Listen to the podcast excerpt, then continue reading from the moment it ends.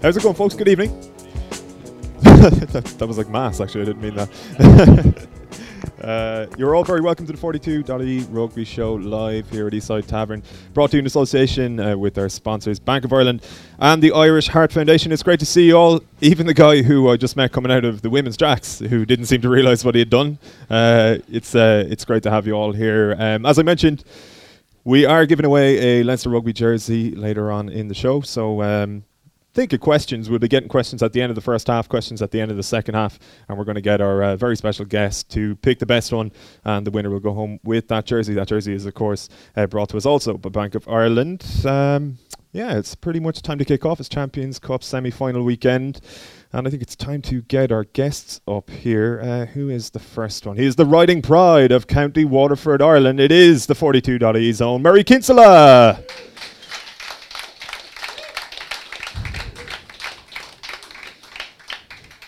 Story Muzzet. How are you, Gav? I, prom- I promise there'll be no porn references in your yeah, intro thank this you. week. He's done some really weird intros for the last few weeks, so I'm happy with that. They have been weird. I, I'll give you that. Uh, look, our uh, our main guest this evening. I'm sorry to say main again. Uh, he needs uh, no real introduction. A, a great Irish sports person once said that. Uh, what did he say? Knowledge is knowing that uh, tomato is not a fruit.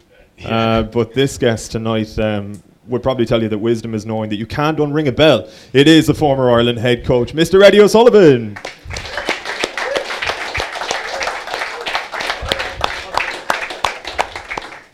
How are things, Eddie? Ding. That's it. you keeping well, lads? Yeah, very good. Excited. You're reunited. It's been a long time since you sat alongside each other for a Yeah, it was- 42 Oh, show. Missed them really badly. I have I missed know. Eddie, yeah. It's Before the tough. Lions tour, was it? Yeah, especially when the uh, we couldn't reach out on the internet and stuff. I was very upset. Yeah, good to have him back. I was I was a poor substitute. Like the first time I met you to do a show, it was kind of a, where's Murray? uh, are you familiar with the term Eddieisms? Uh, not really. No, why?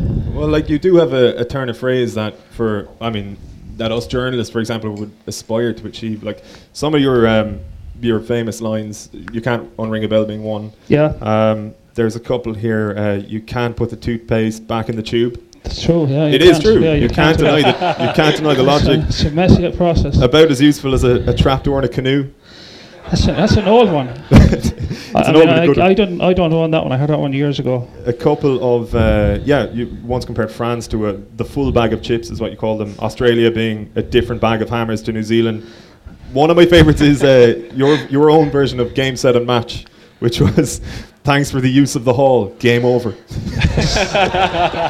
It's, it's kind of a rural thing because you're always borrowing the local hall for something, and you always say when you're leaving thanks for the use of the hall, but it's at the end of the night, so it's over when you say thanks for the use of the hall. One last one, and uh, and I promise the banter is over then, right? Um, can you remember?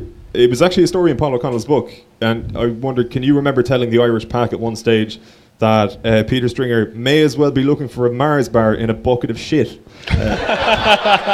Yeah, I was, I was quite animated that day. uh, What, was, what was the context to it? the, ro- the the ball presentation at the rock was shocking. Like he would need a shovel to get it out, and it was like just they were going down with it, and the ball wasn't presented, and he he was rooting, and you know when I see the scrum half rooting, and his foot's in there, and you, I said like this is it, like he can't. They're not going to get the ball there, so I said a better chance of finding a Mars bar and a bucket of shit. I think it resonated with them, you know, that the, the ball presentation improved. There's no Mars bars or anything involved, but that was it, you know. But I, I- think I, when you're coaching, you, you're, what you're trying to do is get a message across, and sometimes some phrase like um, can really resonate with guys. They remember it at a key moment. Um, I remember another one, and you, it's you, sometimes you say it and guys start laughing. But I remember we were down in uh, in Tonga once. We were playing uh, against Tonga on a Saturday. And the whole strategy down there was we had to have a really good kicking game because we kicked the ball loosely. They'd counter attack and Christ, it'd be a nightmare, you know, trying to pin them down. And I remember we were working out of our half, doing our exits, and like the boys were running with the ball, you know, and which was like this is not what we planned. So well, it's better to find out today than on Saturday. So I stopped everything and I said like, stop, just see the corner down there on the pitch. And I'm going, yeah. I said, well, you could napalm that corner and you wouldn't singe the full back shorts. and because you guys, wheels turning. But it was true. There was so much space in the backfield that you could detonate, you know, napalm and you wouldn't hurt anyone. and uh, and that's the whole point. That's the space we want to get to. And I think things like that resonate with guys under pressure if you can get a message across. But you, that's how it is. Sometimes you, I don't go out and say like sit down like before and say, "No, how can Yeah. I?" I don't do that. It just comes comes for some reason. Improv.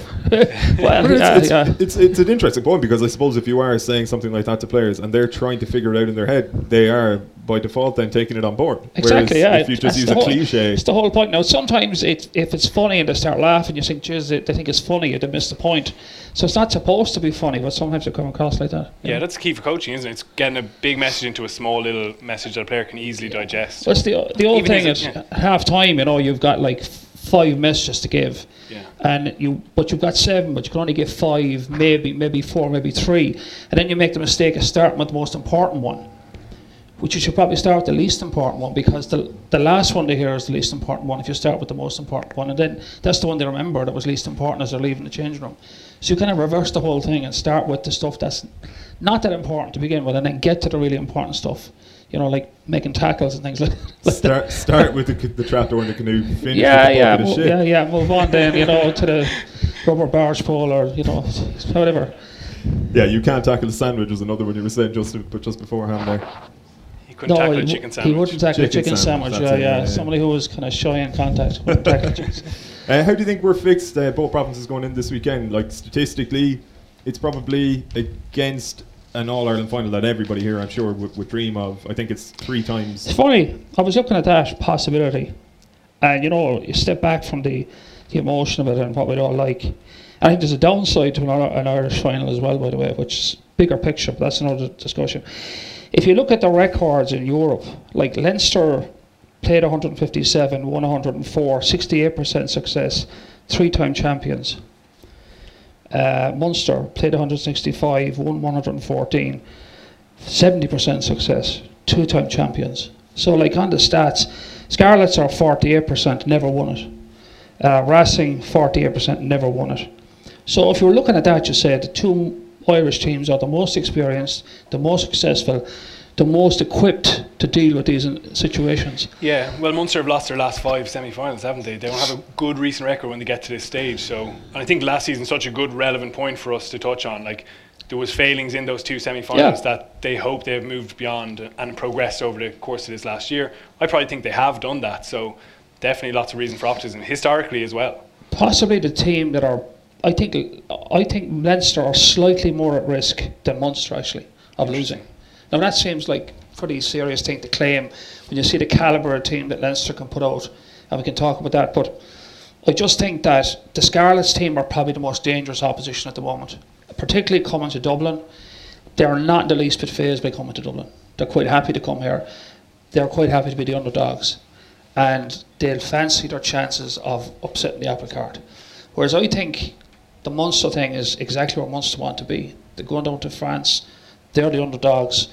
Racing are not at home. Like whatever they do, Bordeaux is still going to be Munster's home game. Yeah. There's going to be enough of red shirts there Yeah. on Saturday or, or Sunday. It won't make any difference.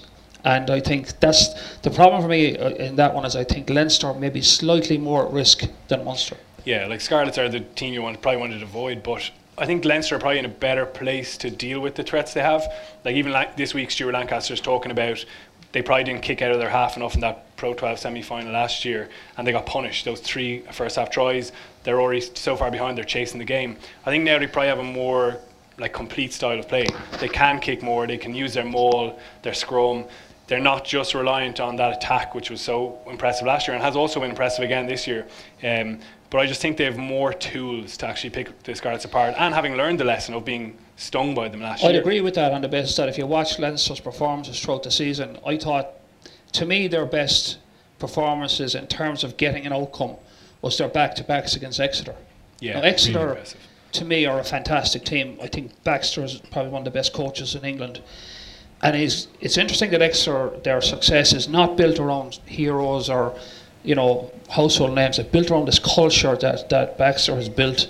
And it's a relentless kind of ambition to play well every Saturday, and it's ruthlessly efficient. It's incredibly physical, and it's they're a very difficult team to beat. They're still they're top of the Premiership again this year, and Leinster went over there and beat Exeter, playing like Exeter. Like the two scores, one was after 35 phases, another was after 28 phases of just relentless one-off pick, or, pick and drive carries, and they just beat Exeter doing what Exeter do well. And then you think, well, okay, they they caught him on the hop and they come back to Dublin. Exeter are going to really make a statement.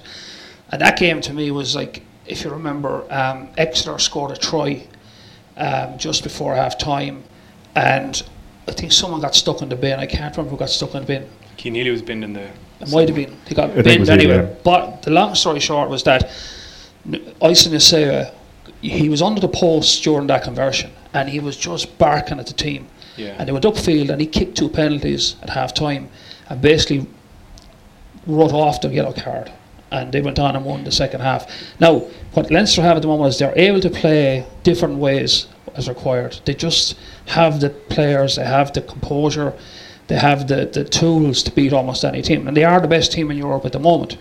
And I don't think anyone dispute that, but it's an 80 minute rugby game, and that's where the Scarlets come into it. They're a very efficient team as well. It's a threat. That grid is so important, though, and I think especially the younger guys now have progressed so much in the space of a year. Like you think back to that Clermont semi-final, and Dan Leavy was who got pinged at the edge of that ruck. Remember they went and into the field, brilliant try, looked to take control of the match, but he just got done for right. maybe an- a kind of naive penalty. Whereas now, you know, he's dominating Saracens in a, in a semi-final or a quarter-final rather.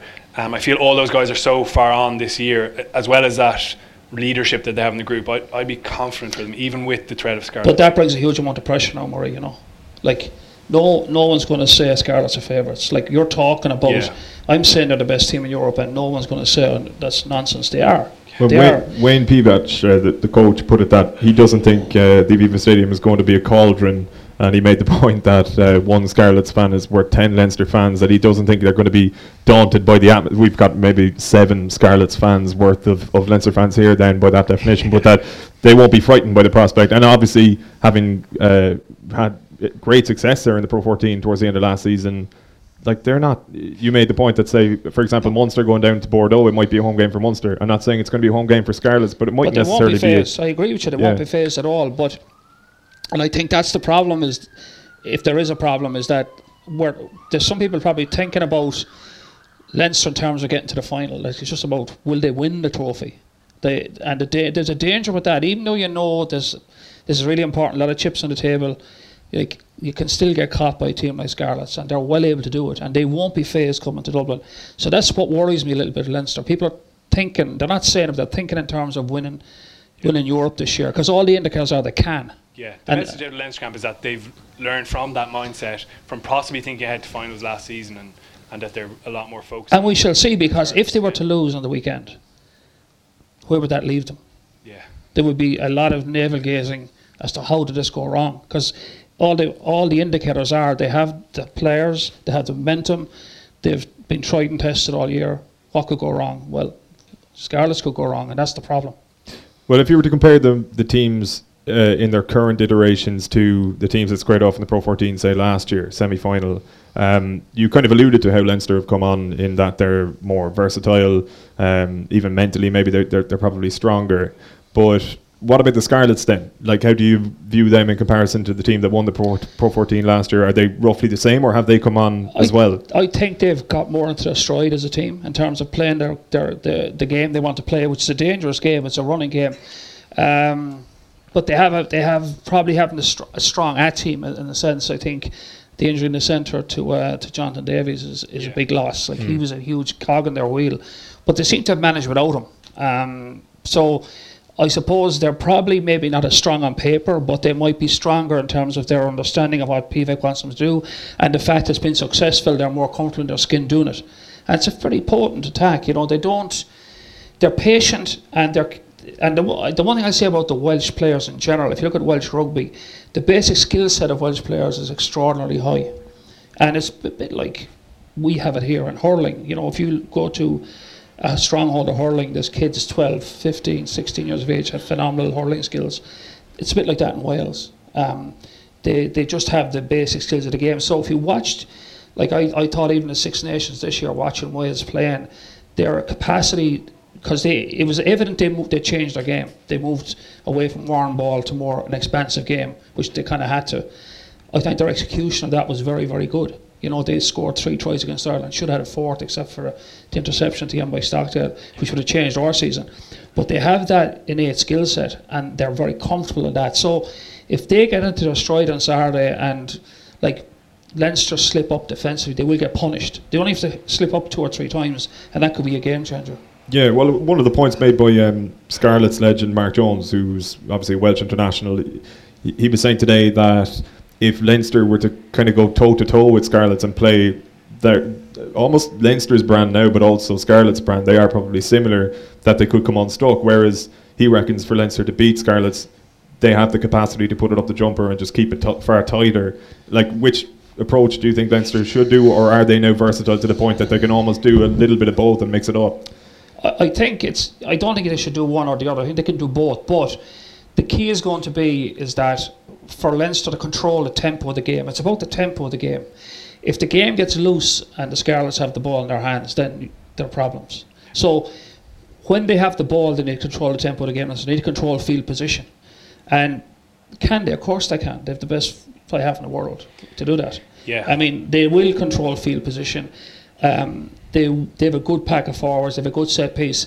They can do that, but I don't think they have to play that way the whole way. I mean, we know Leinster can play with the ball in hand as good as anybody else. So it's knowing when to pull the trigger on that. And again, you know, Sexton would have that experience to do that. Yeah, I think there's a bit of uneasiness around Luke McGrath uh, clearly in the last game as well, he was struggling with the knee. Again, this week we're still uncertain if he's going to feature. Um, so that's a big one for them, especially because it changes how things shape up in the wing as I well. don't think he'll play. Yeah, I it mean, looks, the, it looks when, when a coach says he's 50-50, that's the code word Yeah. for he's, he's not going to play. It looks think. unlikely, and that means Jamison Gibson Park starts at nine, who he's talked up this week, who's maybe struggling for a bit of form. It means James Lowe is gone on the left wing, and Barry Daly, one of those guys, comes You in. You can hear the tuts. yeah. Yeah. well, this is an But, what but if the, the whole Gibson Park thing for me was kind of strange. That press conference, I was, I wasn't at it obviously, but I was reading the, the quotes and I was thinking, geez, it was almost like they were trying too hard to sell him. yeah, Like as a player, now my thought would have been, well, you know, Luke McGrath, a great player, he's injured, but Gibson Park's coming in, no problem. But they almost, like, listen to Lancaster, he was talking him up too much, like that they were worried about him, which I thought was strange. Yeah. You know, they almost oversold him. I mean, I think he's a very good player. I think he'll be fine. Yeah, I think but they seem right. more worried about him than me. yeah, yeah. He's And coming I- off the back. that's of the I didn't get, yeah, you know. coming off the back of probably a, not his strongest performance, but he hasn't really been in that first choice team a lot. And when he has been off the bench, he's looked really good. Yeah, he's smart. He's a smart halfback. I mean, he's, Yeah. he's not a Conor Murray. Uh, he's not even a Luke McGrath, but they don't need a Conor Murray, Luke McGrath. You know, they, they just need a guy who'll do his job, and he's well able to do that. So Yeah. I just got a bit unnerved by the fact that they were more ex- kind of nervous about it than I was. You Yeah, know, it, they points, know it points to the importance of Luke McGrath, though. He's been absolutely brilliant in, in the Champions Cup. You know, his assists, he's scoring tries, really good defensively. We'll see it in a while how important he is in, in the backfield and things like that. Um, but it, it does change things up for them. There's also uh, going to be, um, they're going to miss Sean O'Brien as well. He's out of it now. He's set for surgery on Friday on his shoulder. So that's a bit of a blow. I know he didn't feature the last day um, and he's struggled all season with But isn't the big trade up with Gibson Park is that effectively Lowe won't be on the field. yeah, so Fardy starts. I think they'll stick with the Well, same Fardy pack. has to start because I think the, he's, an, he's, a, he's a good line-out technician. He's more height across the line. They could probably put pressure on the Scarlets uh, line-out with, with Fardy in, in the in the back five. So the question is then is like obviously Lowe doesn't get on the field. Who, let's be honest, he's been I. I I'd be up front and say that I, I d- was against him signing for Leinster on the basis that another young Leinster winger was going to lose out. But that doesn't take away from the fact that he's a fantastic player Yeah, he's been excellent. and he's delivered really well for them and he's been good energy around the team just watching him play he's very upbeat and the word coming out of Leinster is that he's a, he's a positive guy around the mm. squad so him not to be on the field now It's a big because blow. of, of like just shuffling things around I think that's a that's a bit of a setback Yeah, you're probably Jack, Jack Owen coming back onto the bench probably as well. Jack just Conan Jack. is back training, yeah, so he'll be coming onto the bench. It looks like, um, and I, I don't know. It is a big decision then on the wing. They've got a couple of options there, obviously. Um, Barry Daly's had really good form, and he's played in the Champions Cup before as well. I- well were we I'd like assuming that him um, chance. Robbie Henshaw's going to start Yeah, that's a tricky one as well because Nacewa's been good at 12 as well. He's back training with Henshaw, and the fact that he warmed up with them last weekend before the Benetton match would probably indicate that they're going to bring him back into the fold. They wanted to get him back up to match speed through that means. Obviously, he didn't play, but he's such a vital presence, so physical, um, and always delivers in the biggest games. He doesn't. He does. Historically, he doesn't need a huge run in either. He's come off injuries before and done well Yeah. without a major build-up.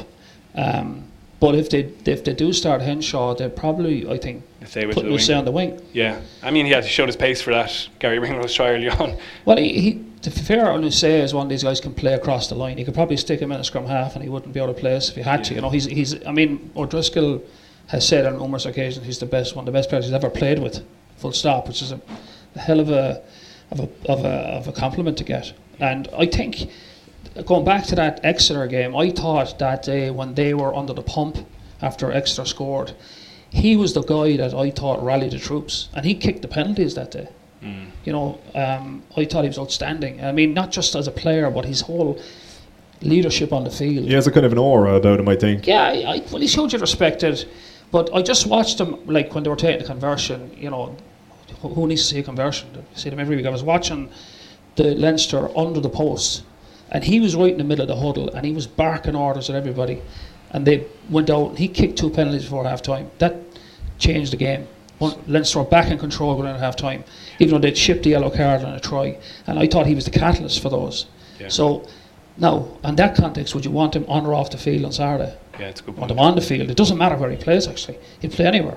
So he has. To, I think he has to be in the mix for sure. Yeah, and I mean that's not a bad mix, is it? You know, Gibson Park will, I think, step up to the plate. They on the wing, and Henshaw a massive boost coming back. Really strong, settled pack, and Conan. Well, that would have been. Look at that. Uh, Sexton, Henshaw, Ringers would have been the Irish midfield this year in the Six Nations if, the, or not for injuries. That would have been the starting midfield. Hmm. No brainer.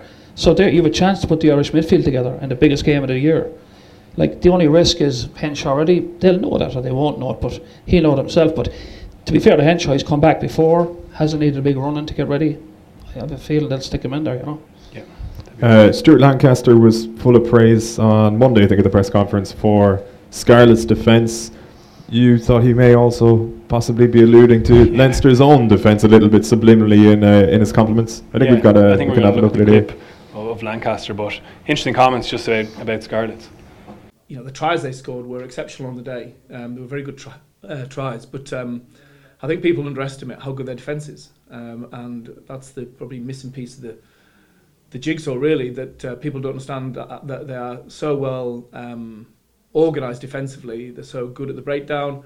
Um, they go hard there, but equally they keep a lot of men in the front line, and Lee Halford is very, very good in the backfield. Yeah, like interesting comments because people don't talk about the, the Scarlets defence too much. I also think people probably don't talk about the Leinster defence enough. You mentioned those gritty wins in Exeter, and like obviously they did build towards that try with massive phases, but they also defended through a huge number of phases. And even against Saracens again, we're going to look at, at one example of just a 13 phase passage. Um, I think it sums up where the kind of culture the squad is. They're fighting for each other, aren't they? The work rate is off the charts. Uh, they want to make tackles for each other. And when you've got that in a team, it makes a, a huge difference. This is early on in the game, so Saracens have conceded a try. They're trying to get a, a physical statement into the game uh, and bounce back at Leinster. Leinster. Uh, Dan Leavy, one of the stars of the show, we're going to pick him out here. I think I shared this one on Twitter. It was pretty popular. Uh, he gets in low and he actually tackles two guys at once. Uh, you see him there. he's got tackled, so he's tackling Vunipola By the way, that's that's not the way to put your head. in a I know, I know. Kids, don't try this at home. Don't like, try this at home. But it just kind of sums up his desire. He's, he's not taking a chance. But technically illegal to tackle the, the second guy. But then you get Murphy over the ball, trying to slow it down. Don't let Saracens get that lightning quick ball. There's a good clearance away there. Um, but we can see here, just when it goes into that wide image, you can see he talks about Scarlets having guys on their defeat. Leinster have 13 in the front line there, always trying to get back onto their feet straight away. There's Luke McGrath. He's been dropping into the backfield, and off screen, Rob Kearney's back here. So they have those two in the backfield, patrolling everything, covering the kicks, as well as 13 While, their while you're on time. that, I, was at a coaching day in Leinster there earlier in the season, and uh, uh, Lancaster was doing a kind of a review of their match up in Ulster the previous Saturday, and this is something that was a problem from last year, and they've managed to stamp it out. Is that their numbering off on each side of the ruck was poor last year, Yeah. and they were getting caught on short sides, and the other thing was they were getting too compressed tied in. tied in and they were giving away space out here and out here. Now, as the season's gone on, they've obviously worked on that that spacing, and they do always play as many in the front line as they can. Yeah. But that's a pointless exercise if you're too compressed. if you're going to use 13 men in the line, you've got to use them well and space them properly. And their spacing, like they were more vulnerable last year on those corners, and they Mm. were even to start of the season they were getting caught a couple of times. And I Lancaster was talking about that at at, at the uh, at, at the training day that he was saying that this was something they were really trying to, like their work rate was good, their tackling was good, but their spacing was killing them. And if, when fellas got up, they were jumping into the line, but not identifying they were too close to the guy beside him, and they need to push him a little bit. And it's a concertina effect. Like, can you imagine if those three guys are stuck in here? There's a massive problem out here because everybody Yeah. comes in. I mean, it's so it's such a familiar problem. Every defensive problem. I It's a very simple thing, but under pressure, Yeah. it's the presence of mind to take a space on the defensive line and push the guy out. And one man can make a huge difference. And I think that you're pointing out that this year, that or that certainly after September, October, that's got become more and more Yeah. comfortable for them. Absolutely, and it also allows you to make those double hits in the line. You know, you're trying to get those dominant collisions, two v one in the tackle, and then one of the guys can work back to his feet as Cronin does there, and try and get a, a jackal over the ball. But you So- notice here, see that Ryan. Do- He was he just take that back a little bit. He was part of that tackle. He was on the double up there. Yeah, So he's a choice to make there. Once he gets up, he's a choice to make. Either he, if he's in a good position, he can lock him in, so he Yeah. can create the poach, or he can contest as well. But he's got a decision to make that if he can't impact the football, he's got to get on his feet and get into the line. back on his feet. Yeah, And we saw even this, at sometimes now you, there's nobody in there. It's not a rock under the law. He, the second guy gets out and plugs in if you have time. So that recognition of I can't do anything positive at the rock here. I should shouldn't be here. Get out. Yeah. Get into the line. That kind of thing makes a massive difference as Really well. good. And they're doing that very well. yeah. Their decision making in general is really good. Um, Saracens now actually bounce back against the grain, and like Lancaster talks a lot about in attack having both sides of the rock alive. Yeah. He also wants that in defence because it's so easy for these guys once that pass goes to the left to switch off, but they're they're alive uh, and coming forward as soon as they switch back to that side. There's Yeah. James Ryan with the low tackle. He's really good at low tackler, and when you get that, you can get that uh, jackal over the ball. Once the guy chopped, there you get Sean Cronin over the ball. Uh, competing, and you know he's not in the best jackal position. He's not even on the ball, but he's just trying to slow it up, give his guys around that ruck a chance to reorganise. Um, and Saracens play away. There's two upsides to that. Slow the ball. There's, it becomes a three or four second rock instead of a one or two second Yeah. rock, which means you get to set your line. And they probably end up pouring more into the rock. So instead of winning it with two, they have to win it with three. So they get a slower ball and they've less attackers. And just go back to your point there, Maurice. Just wind it back a tad Yeah. there, where that ball, where he ducks back under. It's a really good. You, when you see this happening, when the first receiver ducks back in here, you know the defence are on top because he's just that's I don't know any attacking game plan that works like that where the first receiver gets the ball and has an oh shit moment and runs back into the pack. Yeah. That's mean. But watch this line here. A lot of times, if this line dials out and starts to push, watch that line come forward. Yeah, There, they're still alive to it. that's it. Yeah. There's, no, no there's nothing. There's nothing there except another rock, and that's when the defence are in control. And that that Yeah. and, and now you see Saracens are beginning to wonder like where where's the space here with the ball? And there isn't. Yeah, another Yeah. element I think we've seen in defence is their discipline. Like they've lowest uh, con- penalties conceded on average, seven point six a game. Like that's Joe Schmidt kind of territory, fantasy territory. Uh, they're really disciplined around the ruck, and here they get a like positive carry. It's a bit of a soak tackle from Jordi Murphy, but that's actually the opportunity for, for a guy like Dan Leavy because there's that little bit of separation from Schalk Burger there, and Yeah. Leavy can get around in, clamp over the ball, gets on it there. He gets two seconds on the ball, and, and a lot of refs would probably give that penalty, but he's disciplined enough to hear it. I got to get away there. He gives it a signal. Yeah. Look, that was a I'm- I'm playing on. 50-50 that went against Leavy, but he had the sense Yeah. to get out and, And a year ago, a year ago, he might have kept on that ball. Yeah, and, and you know, it's known that they'd be drilling him with this. Listen to the ref. The ref is always right. Even when he's wrong, he's right. So if he says it's it's it's a, it's a rock, it's a rock. You're not going to win that argument. Yeah, And, they- that's smart play by Leavy. Yeah, absolutely. But they've got kind of advantage line now, so they can actually use one of their shapes to the left. Owen Farrell gets on the ball, first receiver. They're just going to run a simple um, kind of screen play there, and they're trying to isolate Isa Nacewa there. Uh, and you see, you're going to see he backs away a little bit. But we want to pick out Tadhg Furlong here. Like all their defenders are mobile, agile, they're working hard. And even as that screenplay comes, and they send a little inside pass there to, to Maitland. You know, Nathay was kind of backed off because he had to mark up on that screen. But in comes Tadhg Furlong. You're going to see him make a big hit from the side. Uh, staying alive, hunting from the inside, working to cover your teammate on the inside. And, Um, and it's massive and it and actually lifts it lifts everyone. It, it gives a. It's like the short side there of when the ball goes outside you, a lot of players stop defending and they push across. What you got to do is you've got to push up and in and fill that space. That's how Furlong got into that space.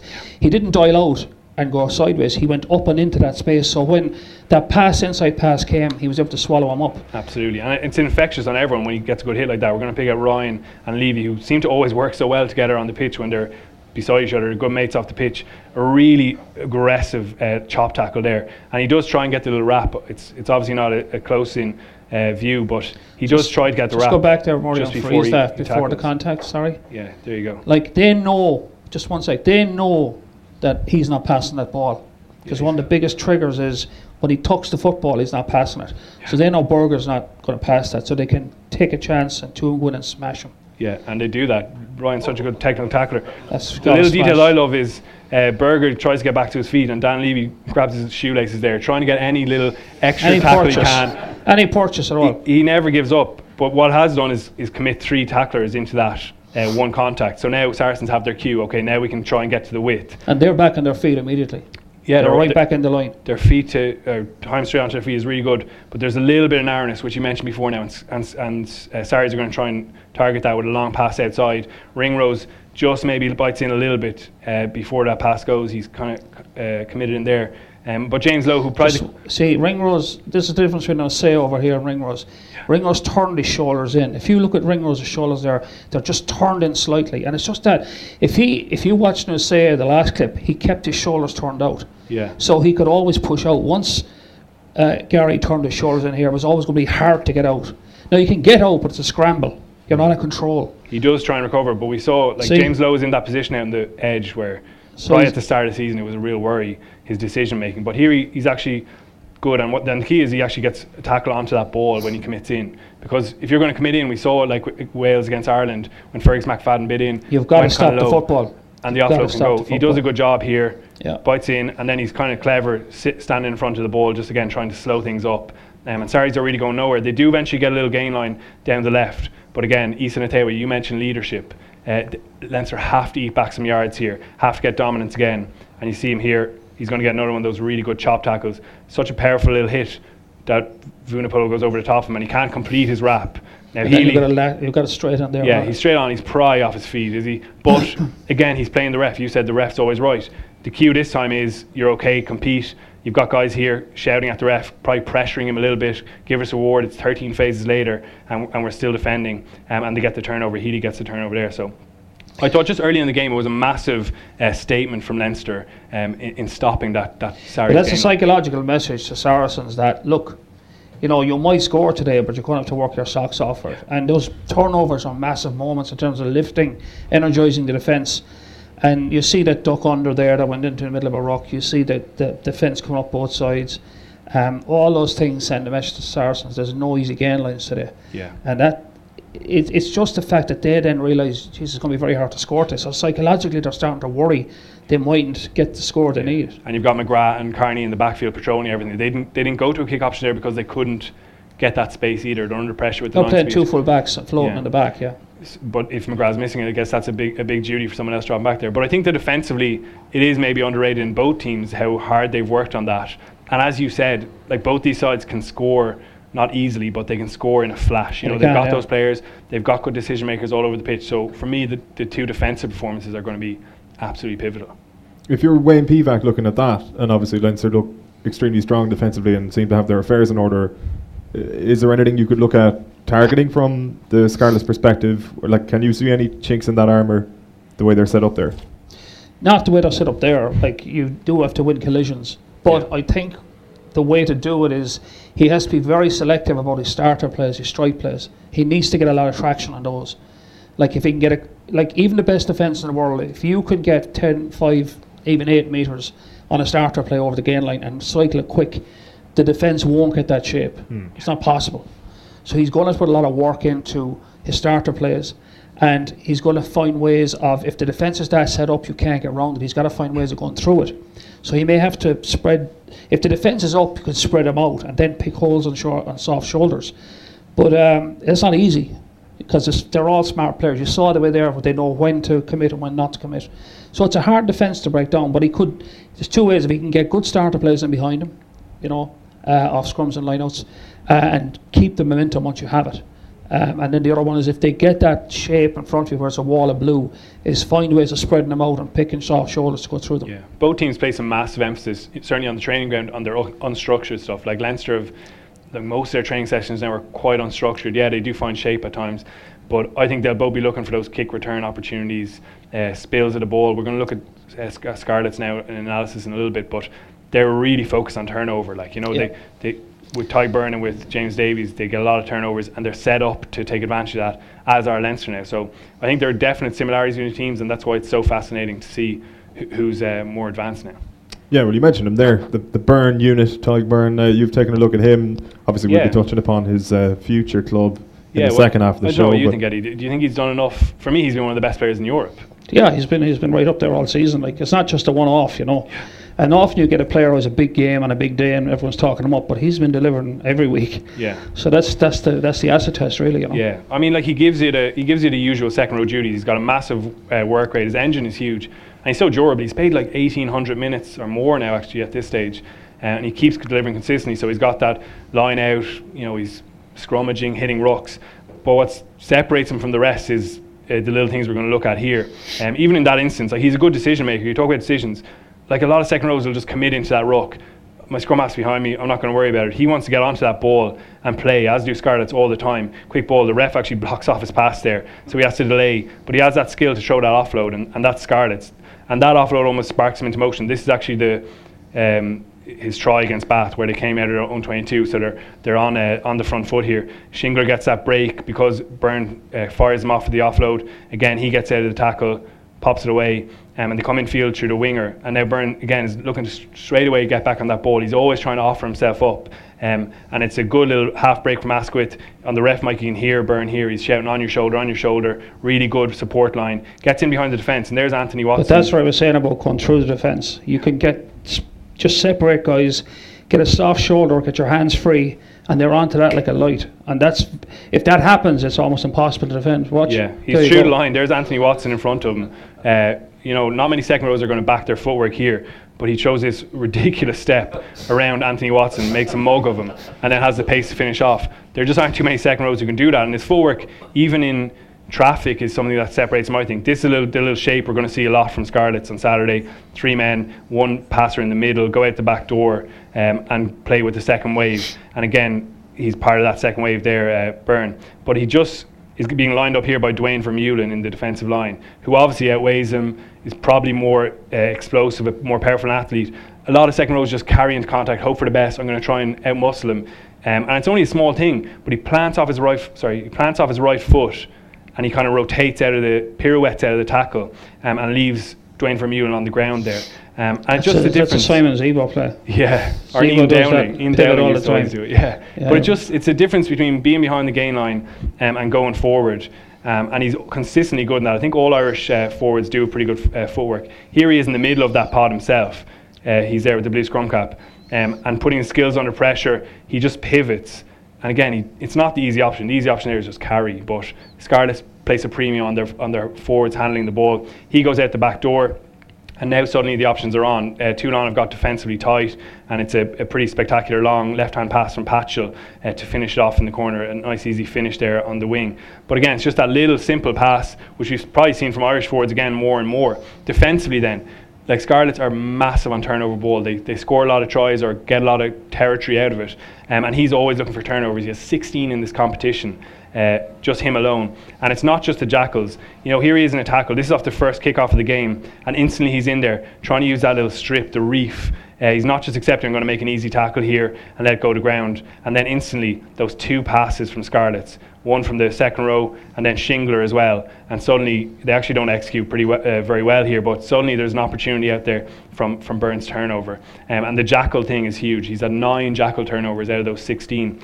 Um, and it's not always, like people probably tend to think it's always a dominant tackle when you get those turn- turnovers. But with the Scarlets, it's actually often when they soak a tackle, as we saw with Leavy earlier on, or when he's hovering in behind the line. You see him there, he's just been kind of cleared out of the last ruck. So he's in behind the defensive line. La Rochelle get a, a good positive carry, but the ball carrier is going to ground, and there he is over the ball. He's got a chance before those two uh, arriving players can get there. And like what his first actions are probably illegal. You can see him there.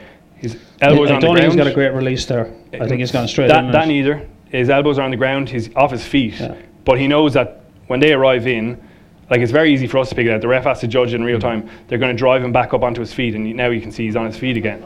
So he's actually using their momentum against him, back on his feet, gets the turnover, um, and in this instance, there's actually advantage playing, so they, they go back over and play that. But he's always just hovering in that kind of second wave. You see here, Toulon on the front foot again, um, uh, offload there from Taofifenua, um, and Peterson goes forward. There's uh, there he is coming from the side, Beirne, um, and it's probably technically like a side entry here.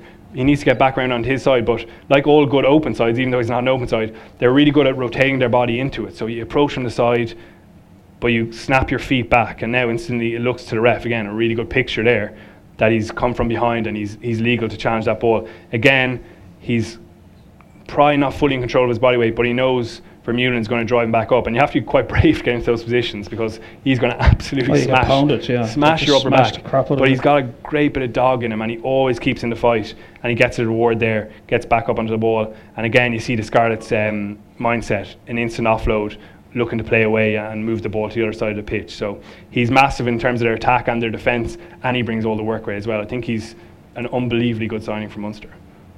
What do you think, Eddie? Is he going to play for Ireland?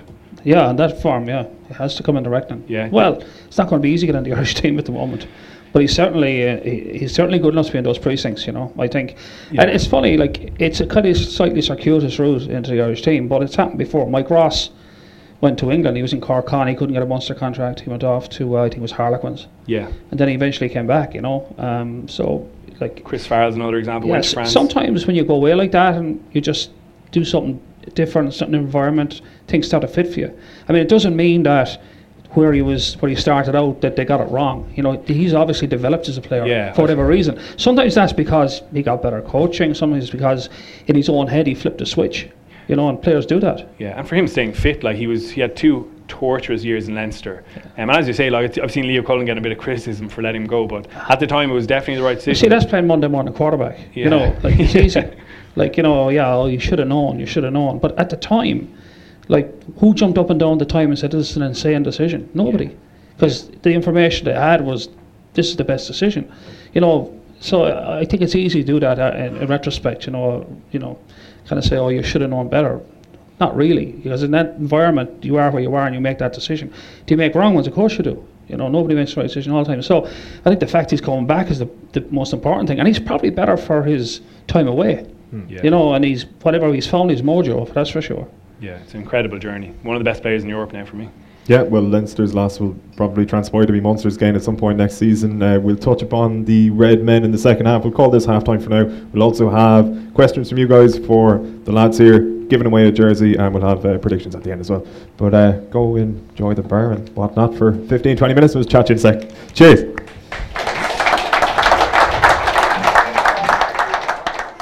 How's it going? We'll kick off again over the second half. Uh, just a reminder about the uh, jersey giveaway. Don't know where the jersey is gone, but just to let you know that uh, Bank of Ireland are proud to hand over their jersey sponsorship to the Irish Heart Foundation for an upcoming Pro 14 game. That jersey will be going home with one of you uh, when we're taking questions towards the end. Uh, we're going to pick the great man Eddie O'Sullivan to pick the best question. I actually forgot to tell you that. I presume it's okay. No pressure. Uh, yeah, no pressure at all. Um, let's get into Munster then. One of the actually, it was a friend of mine, Oisin Kelly, who's down in the audience, put it to me at the uh, interval that one of the things that it hasn't really been talked about where Munster is concerned is the fact that they changed head coach halfway through the season or in European Cup final or European Cup semi final rather. I mean, obviously the fear at the time when there was that transition, however great it was, was that their season could go south very quickly. But they've actually probably improved over the over the last couple of Yeah. months. Well, first of all, I love that you're getting your questions at the interval at halftime. Uh, Well, here's the thing: Oisin is a Munster fan, so he doesn't want Yeah, the Leinster jersey anyway. so he's Uh, and secondly, yeah, it's been really seamless. I think Johan van Graan came in and understood that he couldn't just impose his philosophy or style straight away. It's essentially the same game plan, the same kind of core philosophies kick out your own half, be very direct, very aggressive, set piece orientated. Conor Murray's kicking game as well. So I, I don't think there's been a big departure on the pitch. Also, the assistant coaches I think have been really important, and, and Van Graan mentioned that again this week he said uh, Felix Jones and Jerry Flannery have been really important, especially this week, and kind of he said guarding him from some of the stuff they, they messed up in the in the semi final last year. So they've helped him adapt into the the, the, the setup in Munster and the, the senior players, guys like Peter O'Mahony and Murray are extremely influential Probably as well. Nienaber is probably a worry because the fence coach, like goal, that's an area that's if that got ropey, it could, co- could really hurt you. But they don't seem to have suffered from that. You know, Yeah. they've, they've managed to like. There's no obvious glitch along the line here, and I think you're right. He hasn't tried to change things too much, which is a smart play. Maybe they. I think I've been impressed with some of the starter plays, and we will talk about it later. But Yeah. um, yeah, I think he's kept it on track. Now, it'll be interesting next year, no matter what happens, will he try and put more of his stamp on the team? But I think he's been smart about this year about keeping it on track. And I'd say he would have probably taken a lot of advice from someone like Conor Murray or Peter O'Mahony. But this is where we are. This is what we do well. This is what will get the guys energised. You know. Yeah, So- well, I think the thing he's excited about in preseason, you mentioned it there, is it is attack. He recognised that they all recognised that against Saracens, especially, was shown up as Billy Holland said this week as one dimensional. They feel they've moved on quite a bit from there. Um, I guess we'll see the results of that on, on Sunday or not. But I think that's the big project for him. They have a lot of the core stuff in their in their rugby really solid. As you mentioned, defence, work rate's always good in set piece, but I think they need to be a little bit more creative, potentially using a guy like Rory Scannell a bit more as a second playmaker. Uh, Zebo's obviously going to be gone. Whoever's a fullback, potentially adding a bit more in, in terms of playmaking as well. So I think they're in a pretty good shape. Two semi-finals in a row is a pretty good return for the province, having had such worries only three years ago. We Nobody, I don't think, when everyone heard um, that there was going to be a change of head coach, that uh, you said, w- well, you're going to make the semi or the semi-finals of the Pro 14, you're going to make semi-final Europe, they'd bite your hand off. And now there's a chance that you know they get things right on the weekend, they could be into a uh, European final. So I think in terms of that seamless transition, they've pulled it off, and you must get huge credit for that because I think when something like that happens, you take it for granted. But what went into making that happen would have been, I think, pretty spectacular. I, I, I was pretty sure there would be a hiccup along the road, and there hasn't been. And a lot of credit to everybody for that. Now, um, this would be the icing on the cake if they were to win on the weekend, you know, get into a European final. Yeah, it'd be incredible. But it's a great point. Good point, Oisin. Very good point. Well done, Oisin. uh, with regards to having played Gets the wrestling already, jersey. Sorry, It Oisin, was- you're, you're, was you're going to win the jersey. So. Uh, having played Racing twice already this season, like in the pool stages, can you read much into that? Obviously, two very close games in the end. Um, probably a perception that Munster threw it away, uh, away at Racing. Yeah, it probably was one that got away from them, but then like different ball game now, I suppose, in the semi final. What can you read into the two uh, games? Obviously, a, a victory apiece in the pool stage. Yeah, well, they're very, very familiar with each other. I think Racing, for me, are probably the least French of the French sides. They are fitter than the, a lot of French teams have been in the past, and we saw that. They finished strongly in, in the U Arena, um, and even I think French teams generally are getting a bit fitter. Munster will probably still back themselves in that regard, but Racing's defence is a little bit more organised. We will look at one of the potential flaws in that uh, soon enough. Uh, they, you know, they their attack. You know, you mentioned set piece there. You can see them running some old Joe Schmidt plays actually. So they're a little bit behind, but they're really starting to catch up. I think they're the most professional of the French outfits, um, and that for me is probably the concern. Uh, their defence is the best in the top 14 st- statistically speaking, um, and they work quite hard as well, and, and they'll finish out strong. But Munster know exactly what's coming. They know that if they give them that momentum off the set piece, that guys like Nakarawa, who has 19 offloads in this competition, are going to uh, spark up. And you saw it against Clermont.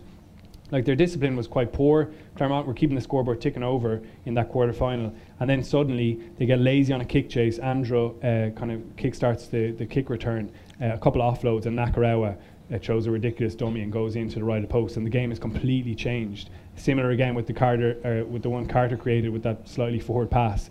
But it it wa- Jeez, he got it in the next zip code.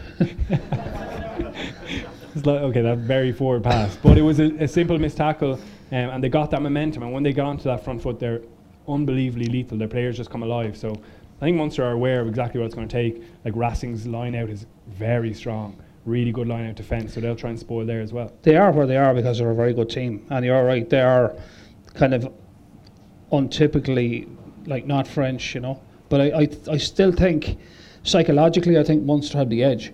I really do, um, and I think the fact that they're out of France, out of Paris, sorry, and into into Bordeaux is, is in Munster's favour. Um, I think Munster, again, they have taken huge energy out of the Toul- Toulon win. Like that game, let's be honest, I watched that game And if they had to play the following day, they probably wouldn't have won it. That's not taken away from the performance. I mean, they literally did everything they had to do to get across the line. Now, when you win those games, there's a it's a sense of energy about that. You know, geez, you don't win those games for nothing. Like the, the confidence and the kind of the quiet kind of I suppose belief that sneaks in on the back of one of those. That like, and we've beaten Racing before. We've beaten them in Thomond Park. We we should have beaten them away. All like at this level, all that stuff's probably more important than all the tactical stuff. You know, the tactical stuff take care of itself if you get that bit right. The mental side of it is huge, uh, and I just feel Munster are in a very good space. Um, then there's no real pressure on them. No one's going to say they're going to walk away with this. Like there's more pressure on Leinster. Let's be honest, and for that reason, I think Munster are where they want to be in many ways. Uh, yeah. So. I'd be quietly confident it's going to happen. You know. Yeah, it doesn't feel as daunting. You know, when you travel away for a French semi-final, it's generally going to be a bit of fear, but this doesn't feel that way. They're going to Bordeaux, even they've got history there. Unbelievable day in 2000 that kick-started the whole thing. I don't know if you feed into that now. I don't know if coaches use that stuff. Probably too far away, but I think the fact they know that it's just as alien for Racing to be in yeah. Bordeaux as it is for Munster, if not more so. It'll be weird for them to be playing in, in, in like a, a, home game away from home, if you know what I mean. So I think Munster have the edge on that. The venue, I think they, they're not afraid of Racing. They know they've got to get it right, though. They, they can't have a, poor performance. And it, I, I don't think they can ride their luck like they did against Toulon as well. Like Toulon beat themselves in many ways. And again, people might say, oh no, you're taking away from Munster. But look, go back over that game frame by frame and like Toulon would kick themselves for, for letting that slip. They had a chance, a couple of chances to win it and they blew it. I mean, once Trent Duck came on the pitch, I knew they were going, Toulon were going to lose. Like he was going to find a way of making Munster win. You know, he's got a pension for doing that. But you know, uh, but having said that, yeah, and I think that's a big thing for Munster now that that got past Toulon, you know, taking your chances and all that. Like it's got a lot, of, a lot in that mentally for them, and I think that's that weighs heavily uh, on, on on Racing when they meet on Sunday. Yeah. We didn't allude to Leinster's defeat to Benetton because I think within context it probably won't have much of a bearing this weekend. But for Munster to go down to South Africa for two weeks. I suppose beforehand you looked at it and you thought it's logistically maybe not ideal. You're going down there, long flights, the whole lot, and then you've got a European Cup se- uh, semi final. It probably has transpired to work out in their favour in that you've got a two weeks in, in good weather, a bonding session with the squad, and you've got a clutch victory against a very good team in the Cheetahs in the lead up to the game. Like it, I suppose maybe if you were to look at it in paper beforehand, you would have been like, let's not do that. But the way it's worked out, they got the very best out of it. Yeah, and being down there in Limerick on Monday, they were all extremely positive. The players were clearly buzzing. The atmosphere behind the place was really exceptional. Um, and Van Graan mentioned they got the maximum they could out of it. As you say, getting that group tighter knit. Guys who have been there to together all season haven't really played alongside each other, roomed with each other ever before, obviously.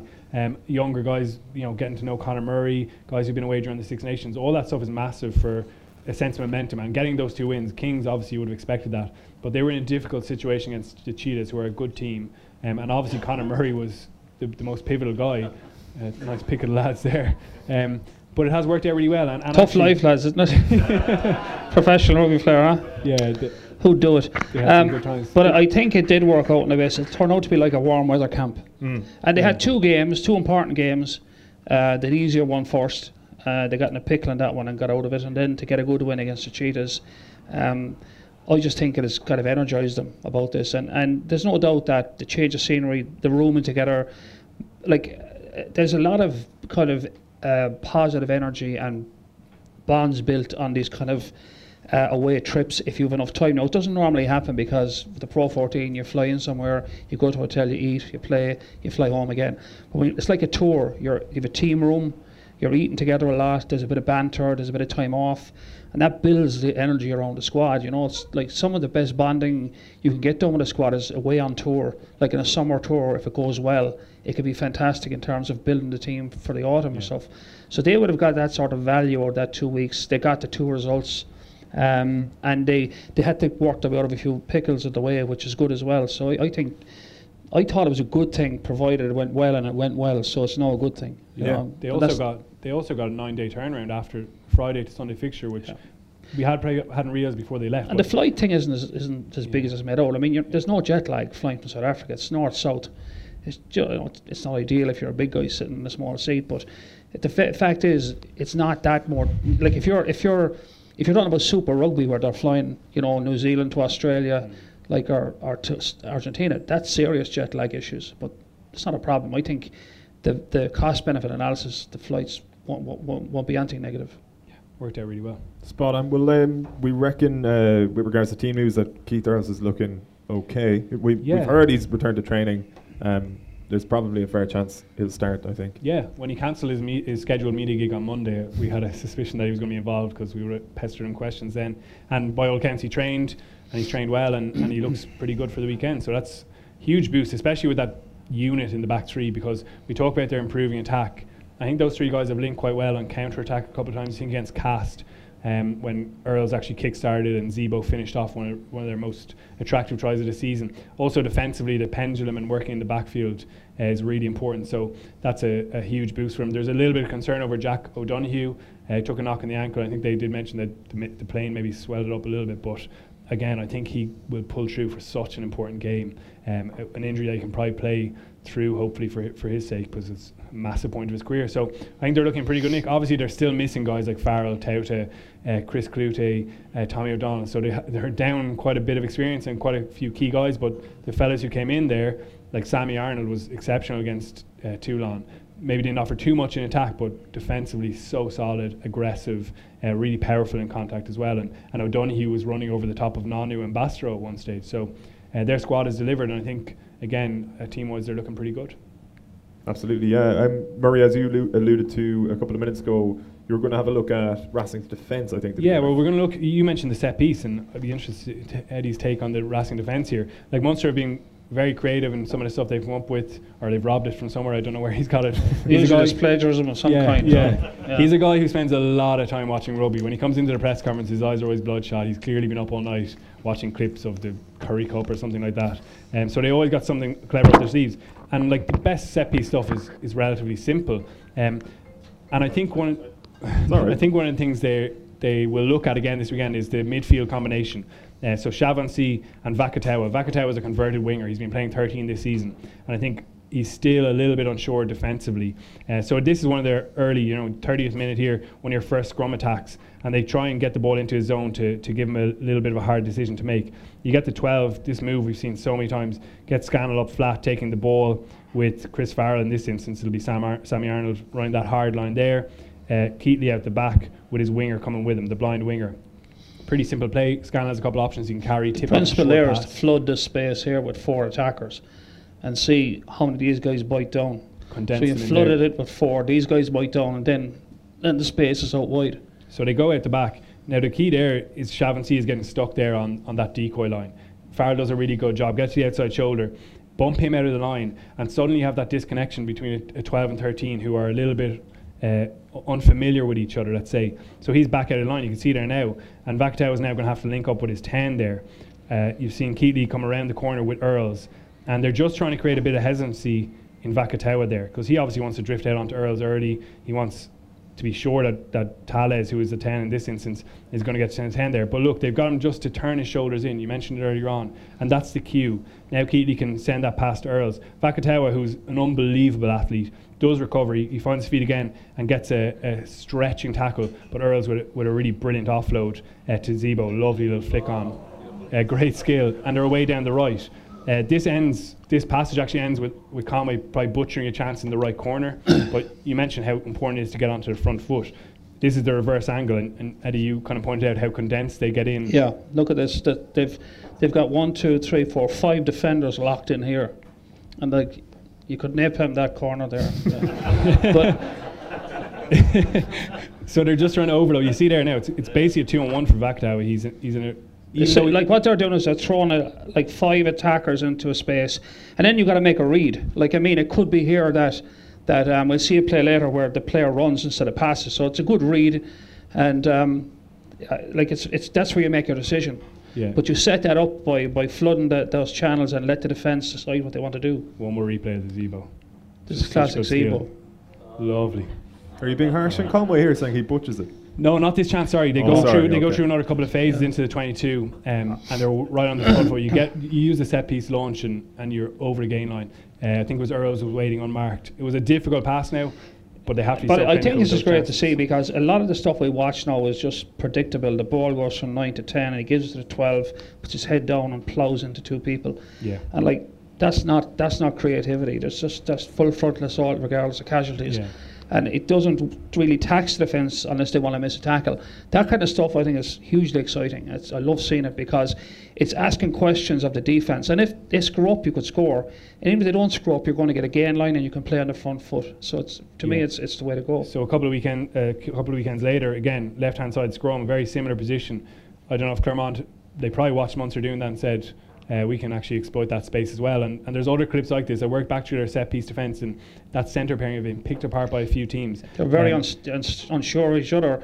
They don't quite trust each other, Yeah. so they play on their own rather than playing as a unit, and that's that's catastrophic in a midfield defence. So it's slightly different. The nine comes to here as first receiver, um, and he's going to run a loop play off the ten, uh, the ten on the ball with the, with this uh, hard line from the twelve. Again, trying to sit down Chavancy.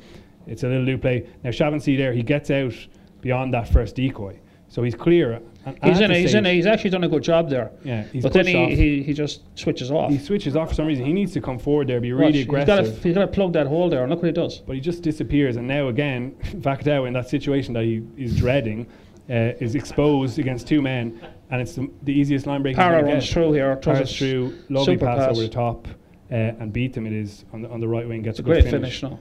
Uh, gets the fend there on, on Show and, and finishes in the corner. But we're going to see the reverse angle again. You're going to see how disconnected they get. Again, Parra is going to come on that loop play there around his 10. Um, and Chavancy there, he's done a good job. Sorry, he's just a little bit. Yeah, he, I mean, his job was to pin Chavancy, and and made the read and slipped outside him. He gets outside but now there. he's got to plug in here, and he's got to pick up Parra, and then it's all it's all okay then. There's no reason for him not to come forward and be aggressive there because this guy here, the 13, obviously can't get the ball. He's out of the game. He's in like front a, of the football. He's a he's blocker in. American football, uh, but he just gets kind of stuck on him there. Yeah. It's very passive. And now there's that disconnect again between 12 13 and Parra, who's not, not even the most explosive athlete, is able to scorch through there and, and throw a lovely pass over the top. Good finish in the right corner. So I think that's something that Munster will go back to again. And there are those little glimpses of weakness uh, also in their backfield. I think we saw in the arena Murray kind of boxed over in their 22. Yeah. They're not very good at patrolling that. So there's little, although they are a bit more organised than some French teams, I think there's little opportunities. Well, you mentioned him there, but not that he's lacking in plaudits necessarily. Uh, Conor Murray, I think the consensus best scrum half in the world now, really at this stage. Certainly, if you listen to people here, um, how has it become so important? And then, What a choice. yeah, maybe maybe the second That's best a, scrum do half. you want a calendar or something? Is it? actually. Don't look at me. yeah, it's on my bedroom wall. Uh, he, what, what is it about uh, what it is about Murray? I suppose at this stage of his career, like probably at his athletic prime, but so much of it comes down to just his intelligence more so than his impressive athleticism, obviously. Yeah, I think it's mindset, isn't it? He like he looks so comfortable out there. Even he gets one of those long range penalties, even in the Grand Slam, and he's just like, oh yeah, I'll have a pop, no bother. He's not phased by anything. Extremely confident in his skills, and I think it's based on hard work. He's one. He's in one of the most stressful positions on the Yeah, field, where yeah. you're constantly making decisions about like four different things: do I pass? Do I do I run? Do I kick? Um, and he's organising other people around him, and he does it with incredible calmness, which gives everybody around him huge confidence. And then when he does decide to do something, he executes it really, really well. He doesn't. He doesn't do bad things on the field. He doesn't kick badly. or doesn't pass badly. I, every now and again, but there's ev- no player is perfect. Every tennis player overhits the ball sometimes, but he just has this calmness about him, and he's not ruffled. And when someone in that key position is that composed around the team, it just makes everybody feel calm. It's a strange thing, but it's very effective under pressure. Yeah, I'd say I'd say he's the most important player to their team in the competition. I don't think. Like without him, I'm, I wonder would Munster really be in this position because he's always come up with those big plays. No. even the clever try. I mean, no, let's Yeah, like. I mean, I, people are saying he's the best scrum. He's the best half in the world. Tell me who's Yeah. better than him. Yeah, but people point to Aaron Smith because of the No. quality of his passing. Well, who won that battle in Chicago? Yeah, yeah, that's one game. that's one game. well, it's one is enough when you get beaten up like that. Yeah. No, I- I, I, I, I don't. I think he is the best scrum half in the world. I, I just. Yeah, don't- I agree with you. I agree. I There's, agree. I, like you can make cases for other guys, but they're just making an argument. And especially defensively, he's so important to the That's team. my case. And I've made your case for you. Uh, we want to look at some of the examples. Like he's defensively, he's brilliant. We've looked at in, in past shows during Six Nations. And He's always in the actually, line. what, Joe Schmidt used them, or like Andy Farrell used them against England in the line. Yeah, yeah, always in the line. Um, which was a kind of a departure, and he made nine tackles against England, which for a scrum half is like is up around what you might your back row might make, mm. because he was in the line, and you can see examples in that England game. Was if he wasn't in the line, we were in big trouble out wide. But the fact he was in the line, everything was was fine. So he's he's a physical guy. He's prepared to play in the contact area as much as anybody else, which is not usual a scrum half. Mm. Normally you're looking for that to come after run over, but you're actually trying to avoid this guy. wouldn't want running. him. we just wanted to look at some of his kicking and, and some of his attacking play, um, because this is so important. We mentioned Munster trying to get out of their half. They don't like to play in their own half, and people probably bemoan the amount of box kicking in modern rugby, but it's it's a massive part of it. Um, and like while he is the best player, it's all about his teammates kind of facilitating. He's always directing them. You can see him here. He w- he just wants a bit more uh, kind of cover over the ball on that side, and you'll see Keatley go there. Archer will come in. Everyone's just trying to work to get Murray the best position to kick what Munster have been really good at is essentially blocking the, the guys running through on, on Conor Murray here. Um, and the referees have kind of clamped down on this. Normally, you would have seen Killer, Dave Kilcoyne, with his hand kind of resting on the ruck. Refs have been like, no, you can't do it anymore. You're, you're not part of the ruck. You have to be shoulder Yeah, bound. bound, yeah. So they're standing off, uh, also behind the ruck as well. So technically, they're, they're not blocking. Obviously, they are when a guy tries to, to run through into that space. Um, but they're really good at constructing these opportunities for him to kick well. You can see Jean Kleyn there as well as work back to his feet. And now he's got this little pocket here where no one can really get at him, and his skill, which is exceptional in the box kick, comes to the fore, and he clears that all the way up to, to the 10 metre line. Uh, taking them out of pressure. Now they can go and have a go at the line out, the Raskin line out, get their line speed in That's a 40 well. metre exit, apparently, you know, which is huge. I mean, even if that goes back to Keatley, he's probably not going to get it that far up the field. Yeah, it, it, So it takes him. to box kick that far into touch is quite extraordinary. Well, he's Keatley's also more likely to get blocked down, isn't he? It's And he's Cheeky he's deeper as well. He's another 10 or 12 metres back when he gets it, and there's more pressure on him. So, and the thing about that is that he- because Murray does that, you can go to Keatley as well at an off, and they mix the pressure point on the defence. Don't know like who's going to kick. Is it Murray or Keatley? Uh, so that takes pressure off Keatley as well. Like if everything, I remember like probably one of the things Rog did really well in his time because Peter Stringer didn't kick the ball a lot, if at all. Rog was always the focal point for the op. They knew he was getting it. So, but that can take a lot of pressure off Keatley, you know. yeah, and they also use it as an attacking weapon. Like it's not just in their own half. We see them box kick uh, when they're in the opposition half as well. And, and even here, like he's he's glanced early. When we come into the clip, he doesn't. He still actually hasn't glanced down the other side. He's glanced early, so he knows the pocket of space he's going to identify. And it's an incredibly difficult skill, probably underrated. Like he's he's just getting that large step backwards, giving himself a bit more space, um, and his head down over the ball. Again, not looking at where he's kicking to, just focusing on the skill and. And he gets such height on his kicks. He gives his chaser so much time. You're looking at probably four seconds plus. The hang time is huge. uh, Hang time is huge. So the longer the hang time, actually, the deeper you can kick it as well because you've more time to chase it. Yeah, so, So, like that's that's a that's a lot of hang time on that. It's it's a it's a 20 meter box kick and there's pressure arriving with the ball, which is perfect. four plus seconds, probably 20 meters upfield, 25 Yeah. meters. Your chaser has a realistic attempt, and like these cheetahs players could have done better here, trying to escort um, uh, who's chasing it. They don't really get any sort of block or shepherding on him, and he's able to get up. They're very indecisive. But even if we roll back there, you can see that space that he had identified before he kicked. You know that winger there is up. The fullback is deep across in the backfield, so Murray's picked out a clear space. Now my chaser Well, he, he knew that to- was there to run before he picked the ball up. I mean, that was a Yeah. decision made in in advance of picking the ball up. But you see here, even if he catches that, Sweetnam makes the tackle and they're locked into their, practically into their 22. So it's a win-win. Once the kick is good, it's a win-win. If you catch it, it's great. You're on the front foot. If they catch it, you've locked them into their own 22. So it's it's but you've, the kick has got to be on the money. If that kick is five meters further, he catches it, makes one pass, is a counter attack on. Yeah, and it's a pretty good tool if you've attacked for a while and you're halfway and you're not making progress. Well, uh, usually we're looking at what's happening here is the 10 is looking to find grass in the backfield, which can be very difficult.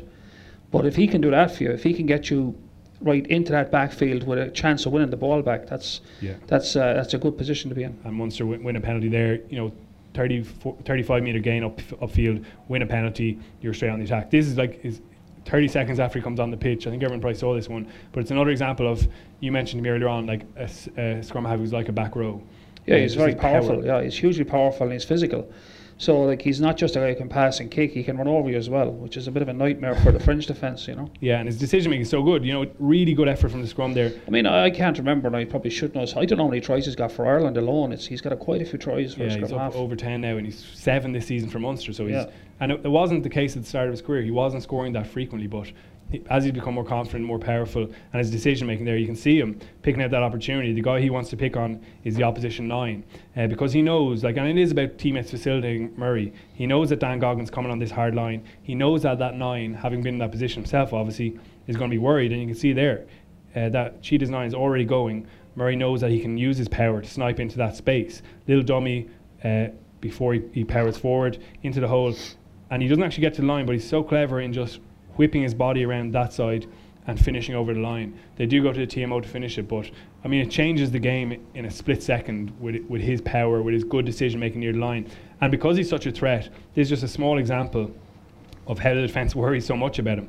He's going to he's arriving into the ruck there, um, and the player we're going to keep an eye on here is the the eight from Cheetahs. He's that left pillar there on the side of the ruck, so he's got to guard that space. But what Murray does, it's just a little glance. You can see him there when we roll it back. He's making that little glance left. Now this guy on the right hand side of the ruck is, is he's shitting himself. He's like, oh, Conor Murray's coming at me. Um, and he's calling for, for support. That pillar, who the pillars should never really leave their position. Uh, he's going to go as soon as he goes. Murray waits, bides his time. He sees him make that move, and that's when the pass goes. He doesn't even See, he has he has he has to go because Munster have an attacker. That's a two on one there. So he, he is right to panic. Yeah. He's in trouble because Munster have a winger. He's right to shit coming himself. yeah. And he's got to go, but what's going to happen is when he goes, Fold in. he's got to push in or he's got to get out. But you see Munster hold him in. Yeah. Smart play. But he's got to push over straight away. But Murray sees it a mile off. Yeah, and, and Jack O'Donoghue just again when you talk about forwards footwork, just getting into that space where you, where the, the eight is vacated, and, and they don't make a big gain line, but it's a simple little look from Conor Murray that's like Well, it's a big gain line because you're five metres out. Like the, their value of real estate changes as you get near the goal line. You know. Yeah teasing the defense. So yeah, it's he's so important to, to, to Munster in so many different ways. Brilliant player. Hundred percent. We're going to uh, get predictions uh, for Munster and Leinster in a moment. We're going to take your questions first of all. So if we could get a microphone down to uh, the kind folks here. If you have a question, just put up your hand. In the meantime, while we're getting that uh, set up, we were sent a, an interesting photograph from the year 1998 recently, uh, Eddie. It was the uh, Galway senior football team that won the All Ireland. They beat Kildare in the All Ireland final. I think it was 114 to 110 that day in uh, Croke Park. I, don't know if you uh, could I- spot I- any. Uh, I did not play on that game. what, what, what what was the story? Because I, wouldn't have known you were involved at, at that stage at all with the Um, uh, Galway footballers. This is at well, the I, reunion I was last week, was I it? was a strength and conditioning coach right. from far. I was actually working in America, and I was writing their tri- fitness programs from. I used to beat them in the winter, do their weight sessions, you know, set them up, and then in the summer when I was away, and they were they were doing mainly running. Um, and I were going back 20 years, so. Uh, but we I used to write all their, their fitness programs for them, and John O'Mahony was able to implement them. So uh, they didn't like me because I used to run them into the ground, you know. Talking about during the week, uh, that John O'Mahony did a, a meeting of that, that football team. You were, mentioned quite a lot. They, sorry, they were. you were mentioned quite a, quite a lot. Oh yeah, yeah. That was that was at that function actually. That was It was, sorry, That- it was the 20 year anniversary, was it? 20 year anniversary. That wasn't 20 years ago. I, I, uh, but as you can tell, some of them are quite bold. But um, that that was taken last weekend. But that was the Galway team of 20 years ago. And uh, the other guy there who was involved, if you see him, is Tommy Gorman was involved. He used to do the video analysis because he was working in Sligo at the time, and he used to video games and cut them. Um, he was working with one of the newspapers in Sligo, so there was a like we were kind of like the Secret Service. We weren't seen, but we used to have an impact, you know. But uh, that was that was the reason for that. Um, as I did the strength conditioning, that was it. Fair enough. Um, yeah, I suppose it's something that we've seen now probably implemented in GAA a lot more. Like you've got Bernard Dunne working with the Dubs and things like that. Yep. People coming in from the uh, from the outside. Fair play. Uh, we'll take uh, questions there. So there is a oh uh, Leinster jersey on offer, and uh, I have to remind you, uh, yeah, just that Bank of Ireland are proud to announce the Irish Heart, Foundation as a shared sponsor for an upcoming uh, Pro 14 games. So um, we'll take your questions for the lads if anybody has any, and uh, we'll get Eddie to pick the best one for the Leinster jersey. No questions. So this is going to be awkward. Uh, a gentleman here and a gentleman here. It always takes a couple to kick things off, and Um, where do you see Tadhg Beirne fitting in when he starts playing for Ireland? It's obviously very hard to drop either Ryan or Henderson, and then the back row's obviously Yeah, I don't think you can see it like that. He'll go in and he'll like. You don't get into the into the team and you take up a position. You hold it forever. It, he'll become part of the squad. He'll become a go-to guy. Uh, I think in the second row, um, and it's going to be a tough precinct to break into. when you, when you see the, the calibre of players that are there. But I think he's going to find himself in that those precincts, and then it's up to himself. You know, you got to deliver. But it's just about getting your foot in the door and making a statement. And I think he's done that now in, Yeah. in, in a sense. I'll be amazed if he doesn't go to uh, Australia. Yeah, I'd, I'd expect him in that squad. Like it, it's it's hard to say. We don't know who's going to be injured. Like a guy like Ultan Dillane, who didn't feature in Six Nations and has had probably a, a t- a tough time off the pitch, has to come back into the mix as well, Yeah. and certainly has a lot of improvement to go. So he, there's going to be loads of options there, definitely. Uh, but I think he's second row. Yeah, he's played a lot in the back row with Scarlets, but I think that's only been when they've had guys away on international duty. So I think the Irish back row is too hard to get into anyway. You look at the calibre of players around the back row. It's probably a better chance of making it into the, into the lock position. Is it one or two? Is, is it the case as well though that we've seen, particularly I suppose with Leinster, but it probably applies to Ireland as well, where it's rare you're going to have all of the options fit, and while one is out, you can cement your place for at least a few months. Maybe you pick up a knock, then somebody else comes in, and it's just a sort of a, it's almost a conveyor belt, like. yeah, it ha- that has been the case, hasn't it? Like you know, uh, Van der Flier starts. This year in the Six Nations, like Van der we, Flier starts, and then yeah, Leavy we've had a lot of guys that come in and play, you know. But Rhys Ruddock, Ruddock is always a forgotten man. I feel he goes, he gets injured, he comes back, he's in red hot form, and it's like, geez, where's this guy been for the last? Yeah, the depth is very but good. the depth is huge now, Yeah. uh, and I think th- th- what we're seeing in the last few years is that the the academies are really driving through the talent. They're starting to deliver, like in terms of the numbers of guys coming through the academies. I mean, the academy started ten or fifteen years ago. They were just getting set up. They were finding their feet. They're now actually delivering the, the product. You know, at the, at the and uh, to be fair, the schools game as well is such high caliber at the moment that they're going into the academies and it's everything's ratcheted up. I mean, I remember when I coached the Irish under twenties. 20 years ago, they looked like schoolboys who got out of school last year. Um, I was in Donnybrook when the under 20s played Italy this year, and they all looked like they could play professional rugby in the morning. They looked, looked just like really just ramped up physically. And you see someone like Larmour, who's like an extraordinary athlete, but they're all a product of the academy and, and the schools game. Fair enough. Uh, gentleman up the front here. I, I know you've done marvellous analysis of uh, Llanelli and uh, uh, Metro, but do you think that uh, Leinster beating Saracens and Munster beating Toulon, uh, Toulon were a great side, that actually the two strongest teams, bar Leinster and Munster, have been beaten? Yeah, I think the pro- the thing you have to be careful is when you get to this point, it's knockout rugby, and the, da- the like, it just it over if if if you're to take it just on on form, yeah, I think the, Yeah. the two Irish teams are in the pole position in that respect. But it's 80 minutes of knockout rugby, so simple thing like a yellow card, or a bad pass or a bad refereeing decision can change a game, and you're hoping that doesn't happen. So that's the risk. But I I, I still think um, Munster in a good place mentally. They're in a good place going to play in Bordeaux, and I think they'll really be quietly confident they can get it done. They won't say that; they'll talk. Racing United up. I think Leinster. I worry about Llanelli because they're kind of where Munster are in terms of they can come to Dublin and, and pull a stroke. That's why I wouldn't be as as effusive about Leinster. But having said that, it'd be hard to back against them with the talent they have on show. Yeah, Yeah. I, I guess with the opposition, it's because they don't have that European history as well. You know, Yeah. Scarlets haven't been here since 06, 07. Yeah. Racing were in the final in 2016, but probably underperformed in what was an awful final. So they probably don't have that history. It doesn't feel as significant. I do think fixture. though winning the Pro 14 last year has been Huge for- hugely huge in terms of in their confidence about on a big occasion. And Racing have done that domestically about as well. their business, yeah. They've, they've been in those finals as well. So, yeah, while it, on the outside it looks like an easy fixture, I think these two clubs are definitely on the rise as, as European forces. Fair enough. Anybody else uh, have a question for the guys? Oh, good for you. Oh, Uh, do you think if Heaslip hadn't retired and was at full fitness, would he make it into the Leinster squad? I didn't get that. Sorry. If Heaslip hadn't retired and was at full fitness, would he make it into the Leinster squad at the moment? I think he'd be starting number eight. Yeah, I do. He was. It's easy to forget when, when a guy's gone, but he was Yeah. absolutely brilliant. He was still performing. He was, I suppose, but he'd be under a bit of pressure. I thought Conan's been outstanding this year. Like he's really, really, Yeah. he's um he's been special. But he probably would, given his experience. You know, like that does count on the big occasions. Like, uh, but having said that, it's it's a it's a, one of those precincts where it's almost like hard. And here's the funny thing about that is you see someone like uh, Dan Leavy this year, like who was really not mapped at the start of the year, gets his chance.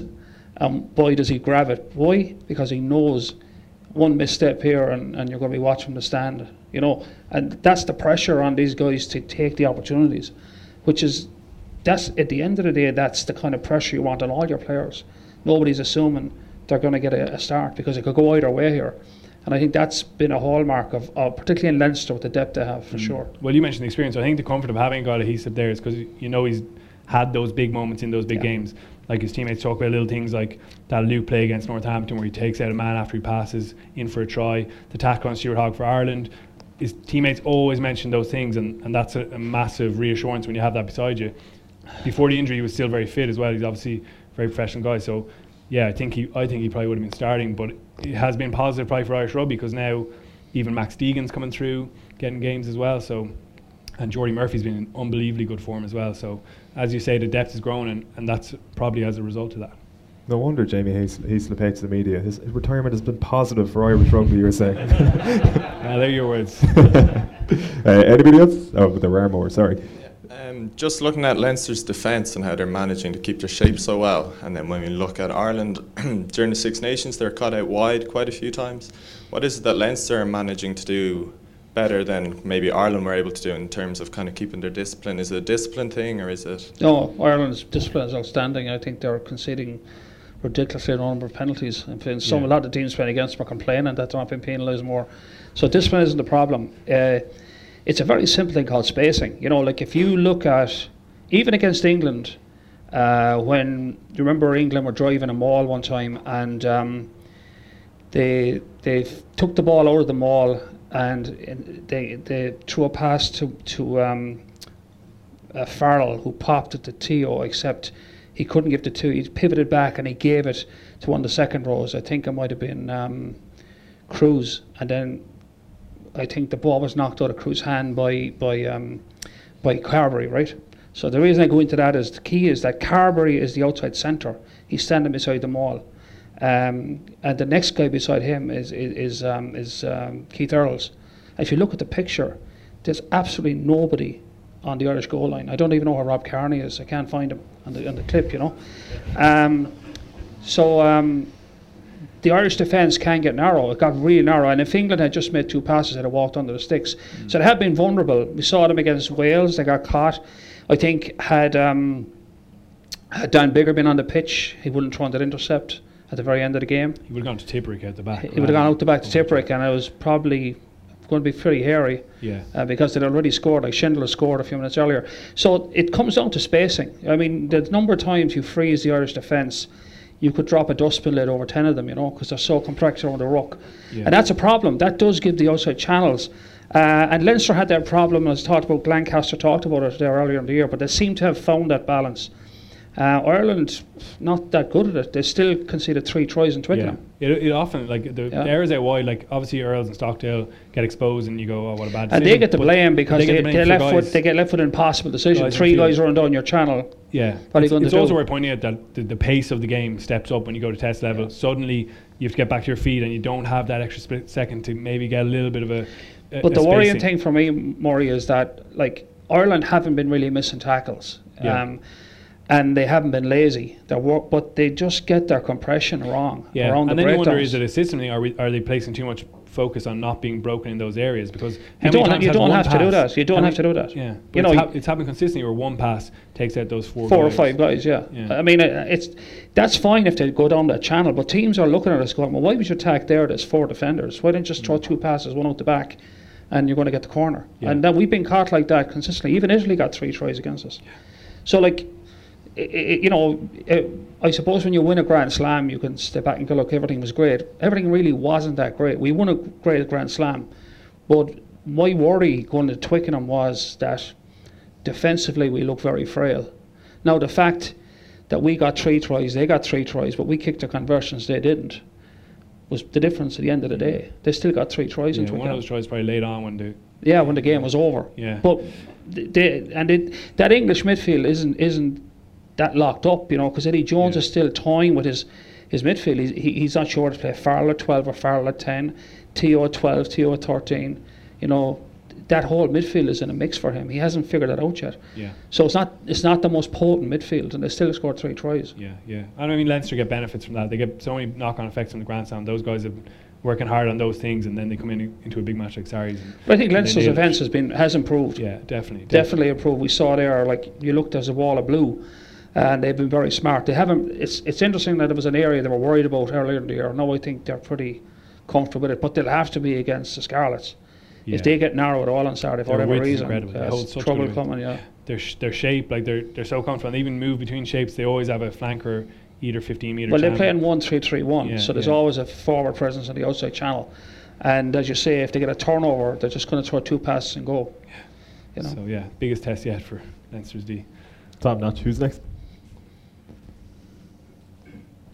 Eddie, you mentioned at the outset that you thought there might be a negative to there being two Irish teams Mm. potentially in the final. I'm just wondering what that actually is. Yeah. What an unbelievable callback. I'd completely forgotten about that. At the time, I was like, I must call. remember that. Yeah. Um, the reason I, I say that is it's nothing to do with Ireland. It's the fact that I thought it was like as we know a few years ago that the French and the English took over the European competition. They basically decided we're in charge of this we're going to scale it back and we're going to reduce the numbers and then you're going to have to qualify out of the Pro 14 or the Pro 12 to get in.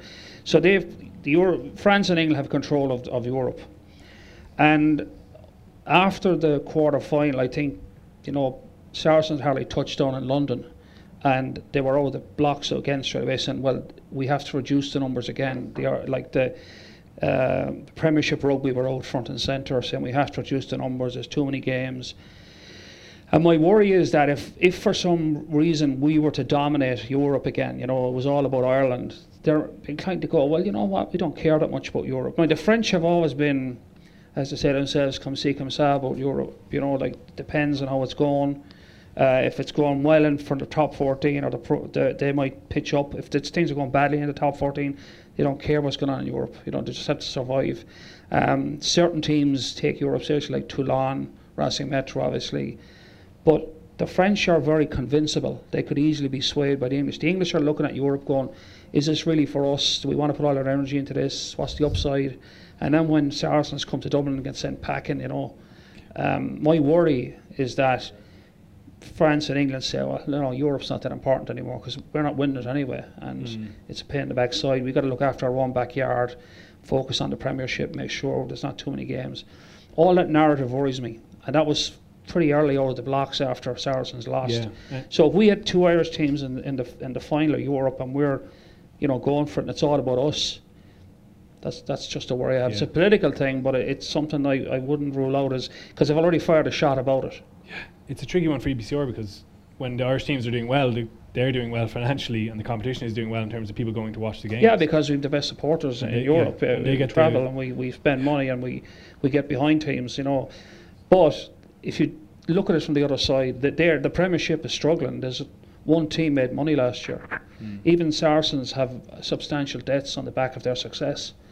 So they're all looking to how to recalibrate and make some money and stabilise their league. They're talking about eliminating uh, um, promotion relegation. They're ring fencing 14 teams, like like holding them in there and just making the best of it. That all doesn't ring well for Europe because Europe becomes a bit of a, a bit of a nuisance. Mm. You know? it's a worrying one to follow, right? Yeah. Jesus, we can't end it like that. I mean, it's a, it's a great point, though, mind you. Um, who's next up? Got a couple here on this side of the room.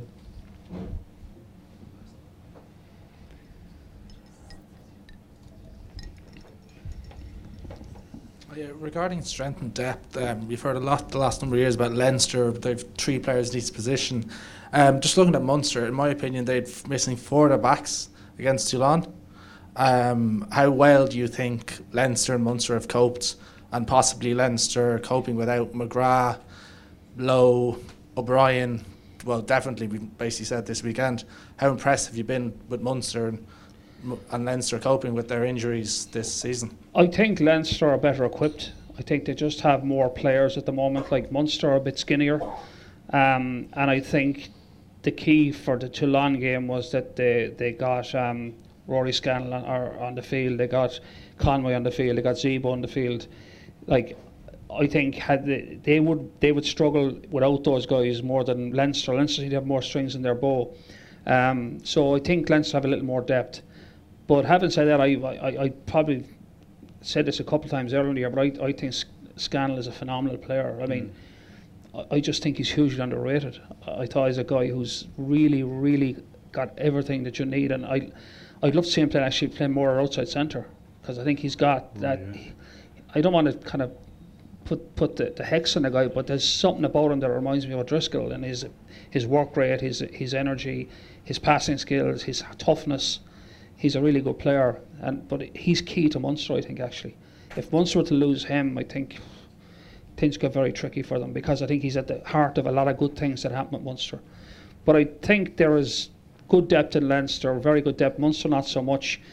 Um, and I think if that were to happen to a couple of players like Zebo, and I, I think Zebo will be gone is, is, is very sad because I think yeah. he's going to be very hard to replace. Again, he's one of these guys who's got the X factor.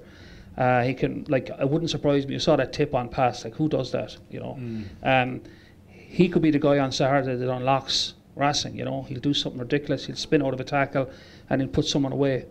Uh, so like he's going to be a big loss. But what will happen was we'll use him. You know. Yeah, like I think the depth in Leinster feels more proven or feels less of a, a gap. That, that's not a that's not a mystery because just Leinster have more schools playing rugby, so they have much more options coming into the academy. There's more competition to get in. Like, yeah, Munster have some great schools, but they're not the same numbers. It's a numbers game. Um, and that's really the, the, the, truth of it. It's not that Munster are doing that particularly bad. They just don't have the volume of talent yeah. that Leinster have. Well, like Scannell's uh, a good guy, a good example of guys who's come through the academy and now is an excellent player. It's just getting it more but guys even like if you him. look at the number of Leinster guys who are playing in the other provinces as well, yeah. that the, the overspill they're getting, like uh, Jordi Murphy's gone off to Ulster, which is probably a smart move in terms of his career, in terms of playing. Like he, he, he could easily get squeezed out next year in in, uh, in Leinster. So like I think that's where the strength of Leinster is in their depth, and I think Munster aren't doing anything wrong. It's just that the numbers are in their yeah, they're working hard. Like a guy like Alex Wootton's doing pretty good when he's come in, and, and Calvin Nash. He's kind of a late developer because I remember four years ago he was playing with Garryowen and he was kind of involved in the sevens, and he he he he wasn't didn't look like he was going anywhere. I mean, be honest with you, I mean, but like some somebody flipped a switch or he flipped a switch uh, got a know, chance. He got a run of games. Yeah, and he, he just took it. You know, and even like last year, a guy like Ronan O'Mahony was playing fantastic rugby, has been squeezed out. So there's a bit of competition there for sure, you know. And, and again, I think that goes back to my point about you're in a situation where if you get a chance, you better take it. Or someone else is going to take it off you. And that's what we used to talk years ago. We used to talk about the All Blacks being like that. That if you got picked for the All Blacks, you never give up your shirt because you might never get it back again. Yeah. It's getting like that with Ireland now. Yeah. In a lot of it's interesting to see the IRFU and Munster supplement. So like Byrne now that can be a better avenue getting those guys back into the game, and also the Irish qualified guys like Mike Haley is coming over, uh, Addison's going up to Ulster. They're targeting those kind of players more as well. So yeah. anything to grow the depth is is good really for, for Irish rugby. I know some people wouldn't maybe agree with guys who haven't grown up in our system or have played for England Saxons coming over and trying to play for Ireland. But well, in a professional game, that's what they need to I think it's straightforward. If you're entitled to a passport, you should be able to play. I think they are Irish. But I, I, I am I am happier that they have pushed it out to five years on the residency rule. I think yeah. that's probably about right. I think three years to me obviously didn't feel right. Um, so I think that's fair. But but having said that, you've got to look. You've got to use the regulations. But I, I, I still think that in the overall picture, we've never been in better shape in terms of depth uh, in the country. And I think that's, to be fair, back to the strength of the schools game in Ireland and the academies starting to kind of really streamline their process and deliver guys at a, at a very young age in, in great fettle, both skills wise and, and particularly strength and conditioning. 100%. Take a couple more before we wrap. There's three to go. We might make you the last three if that's all right, because you do have to get home at some point. Sorry on the depth of the squad, I suppose we do have good depth across most of our of our numbers. But we were talking about Conor Murray earlier, and the difference between that number nine and the rest of our number nines is so great. Do we think that they are putting things in place to prepare if he was to get injured? I think that's a good question, but I, I think the reason is you're comparing whoever's second to Conor Murray, and you can take your pick. You're comparing the second to Conor Murray to the best scrum half in the world. He, he yeah, he's he like the odds of us having a guy that could challenge him at the moment are pretty slim because I don't think anyone could challenge him. He's our best nine ever. He's the best nine ever. He's the best nine in the world. So the guy who's number two to him, whether you want to mix, it's it's um, whether it's Marmion or, or, or it's Luke McGrath or uh, Cooney's had a great year up, up in Ulster. But they, to be fair to them, they're still on. But Conor is so far ahead of everybody. So will we find another Conor Murray? I don't know. I'd like to but Yeah. it, it's unlikely. So the next guy up is probably not going to be as good but that could, he still be a very good scrum half. I think you're not comparing the average guy with an average guy. He's Yeah. exceptional. I think on your point though, they do. There is there does need to be an effort to get that guy a little bit closer. Luke McGrath was unlucky; he got injured after being on the bench for the first game. Yeah. and I think the Australia tour will be key for Carbery potentially at ten, and whichever of those scrum halves you decide is next in line to get a, a- get exposure against a tier one nation in a huge. I think the problem well. for Carbery still is the fact that he's behind Sexton and Leinster. Like if he's Ross Byrne at times. If he's yeah, well, well, I think he's ahead of Ross Byrne because of his experience, and Ross Byrne is a very good player. But Car- I mean, I got a bit of stick for this, but Car- Carbery, if he's our number two ten, he does have to play the big games. He should be starting next Saturday. You know, i- i- with the club he's with. If the club is in a big game, he should be starting. The, the, the truth of the matter is, he's behind Johnny, understandably so. But in terms of going to the World Cup in 18 months' time, if Johnny gets injured and he has to start a big quarter final game, you know, where is he in that? that that's that not giving out about him. He's a fantastic player, but in terms of him being best prepared to step on the world stage and deliver under huge pressure, he probably needs to be playing at the top end week in, week out, week in, week out, and in these big games where, you know, there's no there's no hiding place. You know, that's where he needs to to hone his skills. And when he's behind Johnny, it's very hard for him to do that. The opportunities don't arise. There's no question he's, that Carbery will start next weekend. Yeah, No I think that's a, I think that's the challenge for Schmidt. Just been depth everywhere else, and now just to get those guys a little bit closer. Yeah. Cool. Uh, we've got two more before we wrap. Um, out of the current crop of young Irish players, is there anyone who stands out that could go on to be the next Brian O'Driscoll or Paul O'Connell, of, or a player of that sort of stature, I guess? Well, now that you mentioned two of them, um, I think I think Carbery is is in is in um, definitely what I've seen. He's in the same trajectory as O'Driscoll. You know, if he's lucky with injuries, um, I think James Ryan could be uh, Paul O'Connell material as well. I do think that um, they're just what it strikes me about them, which struck me about O'Connell and O'Driscoll when they started, was that when they were seamless in their transition to the top end of the game, there was no hiccups, and they seemed comfortable when they took the big stage. Like Carbery, to me, has made limited number of mistakes, tiny number of mistakes in his in his big appearances. Um, and I think Ryan, watched him under twenties. I thought he was outstanding, and I was saying, well, can he make the step? You know, he's, he made the step. So they're the two guys I think at the moment that are you're looking down the track, and in World Cup 23, they could be the, the your two key guys. You know. I think even looking back a, little bit further, 20s crop at the moment, a guy who didn't play in the Six Nations was Caelan Doris, who's an Yeah. exceptional prospect at number Yeah. eight. He'll be back for the World Cup. He actually made his And comeback. Deegan's recently. been outstanding as well this year. Yeah, he has Deegan, been. you know. Um, and another under 20s guy, Angus Curtis, who's slightly underrated up in Ulster. Know his came- dad well. Came from yeah, of course. Uh, his Of dad played for Ireland Yeah, back and in grew the up in Zim- 91 World Cup. Yeah, I played Africa. Connacht as well. Yeah, yeah. So there's a couple other guys on, on those underage teams, even 19s level. There's a couple, and Jack O'Sullivan from Munster did really well in, in Doris's absence. So there is a, a nice pipeline of guys coming through there as well. Absolutely. Uh, one more. The back there, is it? Gentleman down the back. Uh, you touched on it there about Carbery uh, getting more game time. There's talks of the RFU working to get him into uh, Munster or Ulster. Do you think it'd be a good move for him? And if so, which province would be better for him? I think I think the provinces are pushing that a bit more. I think Munster especially have made the point that he could get a little bit more game time potentially down there, and Ulster obviously as well now need a need a ten. So Yeah, it depends on where one wants to see. Like I think um, Keatley has done very well, but Bleyendaal has been injured, and Bleyendaal probably in some ways might have been there. They would have seen the guy who would have led the charge this year, but he got injured and Keatley stepped up. So there's options there for him, but. It's not. I think if he goes, it'd be good for him to stay in Ireland because if he goes outside Ireland, the policy they have, he, he wouldn't be able to play for Ireland. Uh, the unofficial policy, um, as Ian, Ian Madigan found out. Um, But um, who's another fantastic player, uh, who I think is is an excellent ten. But having said that, yeah, he, well, it doesn't matter really once he wherever he goes. It doesn't really matter once he's playing every week. That's the key. It's not about he'd be better off here or there. He'd be better off playing rugby every week, um, and get and kind of hone his skills under pressure. yeah, the issue is that he hasn't wanted to move. He wants to stay in, Le- in Leinster where he's grown up. Yeah, it is. It, it- it's easier for us to say that, but he would have to move his life and whatever. Well, you know, Di- I mean, some people move around the world to get a job. Yeah, you know, that's true, that's moving true. to to Belfast or to Galway or to Cork or Limerick isn't the end of the world. You know, and his scale of talent is it has to be. motorways are working pretty well. It He's- he's a and killer the man fact that anyway, A couple he? of Leinster guys are now moving there with Jordi Murphy obviously making the move is going to be a brilliant signing. For me, it would make more sense if he did go to Ulster, especially with the gap in their squad there. So uh, he just needs to play bigger games all the time. Yeah.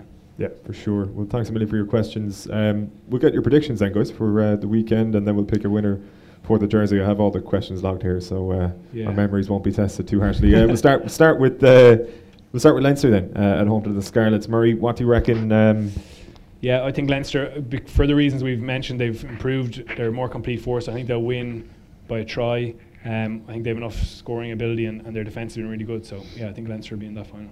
Eddie? I'll make it easy for you. Be an Ireland final. Oh, Oh. disaster for Europe, but uh, glory for Ireland. It's out of my control. the Brexiteers will be going mad. But I, I think, yeah, I think I, I, I agree with Murray. I think, yeah, Leinster, are, it's been put up to them, but it's been put up to them all year. They've done it. And I think Munster, I have a sneaking feeling about Munster. They're not favourites, but I I just, in these situations, I wouldn't back against them. Class. Well, we'll uh, pick a winner for the uh, Leinster jersey. Uh, oh my God, there were a lot of questions, but they were really good questions. Uh, will uh, Bur- Tadhg Beirne fit in for Ireland? Have Leinster and Munster already beaten the next best teams in the competition in knocking out Sarries and Toulon? Would a fit Jamie Heaslip get into the Leinster squad? Why are Leinster better at keeping defensive shape than Ireland? What's the negative to an All-Irish final? Uh, how impre- that was a really good callback. How impressed That's have you been? that's the question, That's, that's the question. That's the one. We don't even need to go any further. No, no. Okay, well there you Very go. There's- strategic question. It, it saved our Think bacon anyway for box. sure. It was good. Yeah. Fair play. It was uh, the woman the at the back there. Do, will we do that? We'll give it to you in a second. Is that right? Perfect. Yeah. uh, once, Lance, thanks a million for coming. Really appreciate it. I just want to thank our sponsors again, Bank of Ireland, and they'll be uh, having the Irish Heart Foundation on uh, Leinster's jersey for a Pro, Pro 14 game coming up soon. Um, oh wow! Oh, I didn't see that in advance. Now I have to say, fantastic. I'm not in that hall anymore. Listen, Rich. I was asked to leave that hall. But while it's there, our thanks. Our sincere thanks to Eastside Tavern as well for the use of the hall. And uh, look, hope you enjoyed it. Uh, enjoy the weekend, more importantly. Have a good one, and thanks a million for coming. All the best. Cheers.